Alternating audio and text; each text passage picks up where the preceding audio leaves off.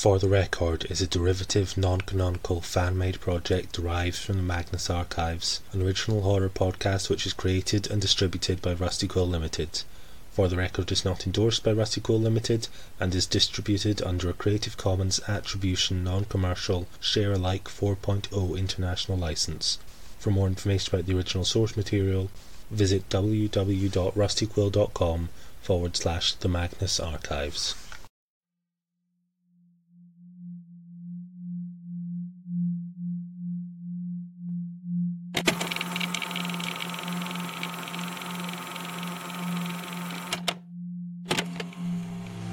For the record, episode 13 The Night Walkers.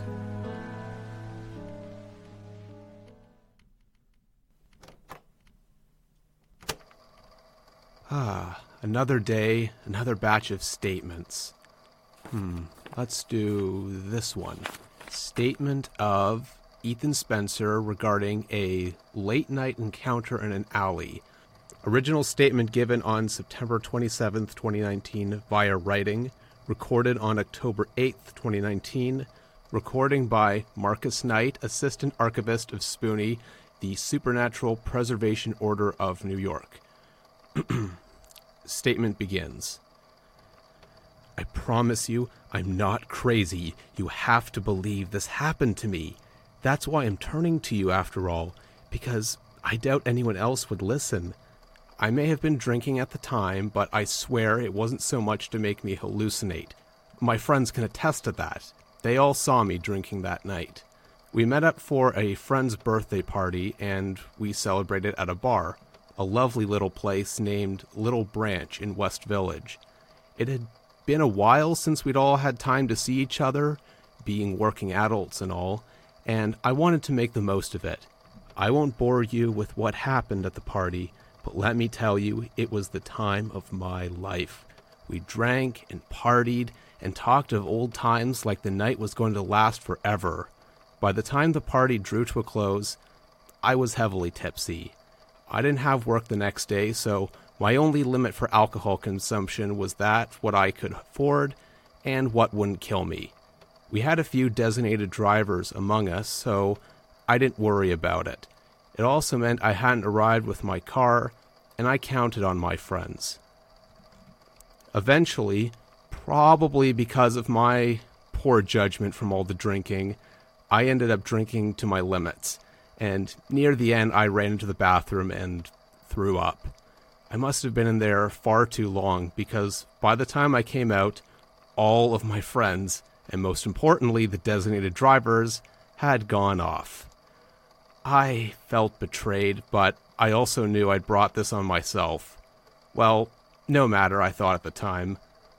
I knew the way home from the bar. It wasn't too far. My detox in the bathroom had sobered me up a bit, but I was still pretty lightheaded, so I, being not the most rational at the moment, paid my tab and walked home. It was very early in the morning. I don't remember the hour. The air was frigid and the city hummed in the background.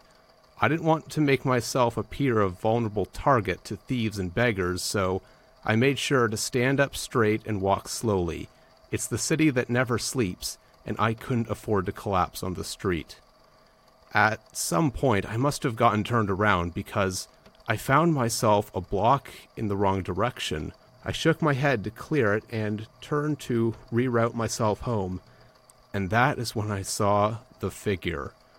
It caught my attention from the corner of my eye, and I instinctively looked at it. At first, I thought it was just a weird beggar or a druggie, but the movements they were making, such clumsy, jerky motions, seemed off putting. Whoever or whatever it was took slow steps out of the alley towards me, deliberate and persevering. The motions were too sharp, too alien, too inhuman. I froze. Well, I should have ran there and then, but my curiosity got the better of me, and obviously I wasn't the most rational at the moment. So I stood there. I remember myself straightening up and asking, Who's there? I got no reply, just more walking in a slow, odd hum. The first figure walked into the light of a street lamp, and I could clearly see it was human? Sort of, but it was off. The figure's face was warped and malformed like a puzzle with all the pieces put together in the wrong order, but still forming a somewhat cohesive picture. The figure was, to my discomfort and confusion, completely naked. How it didn't seem fazed by the cold, I have no idea. Oddly, even by looking at them, I couldn't tell if they were male or female. It was just that malformed. Their skin was shiny and raw looking, an odd patchwork of Caucasian and red, and the red part seemed to shift with every move the creature made. Then it saw me. It turned in its slow, shuffling way head jerking around to look at me, and it started moving towards me. I turned, fully intending to get the hell out of there, but behind me were two more ambling forwards, letting out a low, pained noise that got right into my head. Before I knew it, I was surrounded. It must have been the adrenaline or the fear, but I got a jolt of momentary clarity which permanently etched the scene into my mind crystal clear. In that moment of clarity and rationality, I did the only thing I could run. I turned away and ran back down the street I came from. Left and right, I saw more and more of these creatures step out of the alleyways and follow me, moving faster now. At first, I missed it, but after an untellable amount of time, I heard the sound of falling and groaning. I allowed myself to slow down and dared to turn around. The zombies were no longer chasing me. They were instead fallen, miserable lumps of flesh on the street. Seems they weren't fit to keep up. By now, the sky was dimly lit as the morning crept in. I could only imagine how many people would see these monsters. It's probably weird to admit, but a part of me wanted to walk up and see what happened to those things when they fell. But I'd seen enough horror movies to know better. Instead, I just turned around and hurried home, not looking back. From there, my memory is a bit blurry, but I do remember that when I got home, the sun was just starting to rise. I must have passed out on the couch because I woke up at around 3 or so in the afternoon, feeling exhausted and hungover. Bit by bit, I remembered what happened last night and I was convinced that I just imagined the whole thing. Still, even with my best attempts to convince myself, my curiosity nagged at me. To no surprise, I found nothing.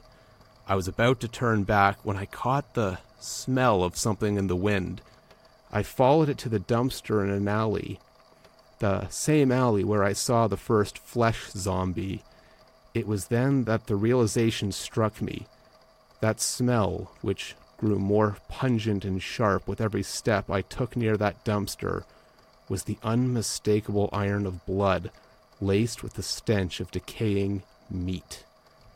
I didn't dare open the dumpsters to see what was inside.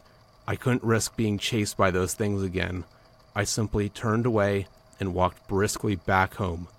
I tried to distract myself, but all I could do was keep on drawing constant connections between the things I'd witnessed. I'm not able to look into these things. I'm not a detective or a cop. I'm just an accountant. That's why I'm coming to you. If anyone would look into it, it'd be you. Statement ends. the follow up reports to the statement show the bar in question, the Little Branch, closes at 2 a.m. every day. So it's safe to assume that was around the time Mr. Spencer left that night. The staff there confirmed him and his party, and that he and his friends did in fact pay the tab. Whether or not his encounter with these mysterious flesh creatures is true is something for further speculation. The street and the alley where Mr. Spencer saw the creatures were searched and nothing much was found. The dumpsters there were all empty with the usual dumpster smell, and the residents of the street said they didn't hear anything around that time in the early morning. The report notes the alley where the incident supposedly happened is near a private doctor's clinic, one Dr. Clay Ambrose. This wouldn't be a big detail were it not for the witness statements saying that the light in their residence were on and a figure was in the window, even when it was way after hours. Then again, they could have just been another onlooker, like they were. Poor guy. I'm glad he's okay, at least according to the statements, and he's okay. I certainly hope he stays that way. Fleshy monsters. That's a new one, even by New York standards. Hell, even by SPOONY standards. I should probably talk to Juniper about this.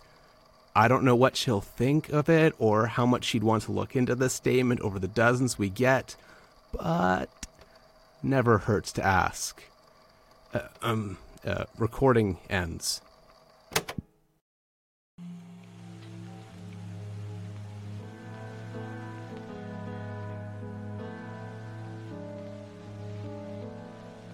This episode of For the Record was written and produced by Shalhevet Ebner and directed by Tom Chaney, co-directed by Elena Truman, and edited by Roux Leigh, and starred Daniel Huras as Marcus Knight.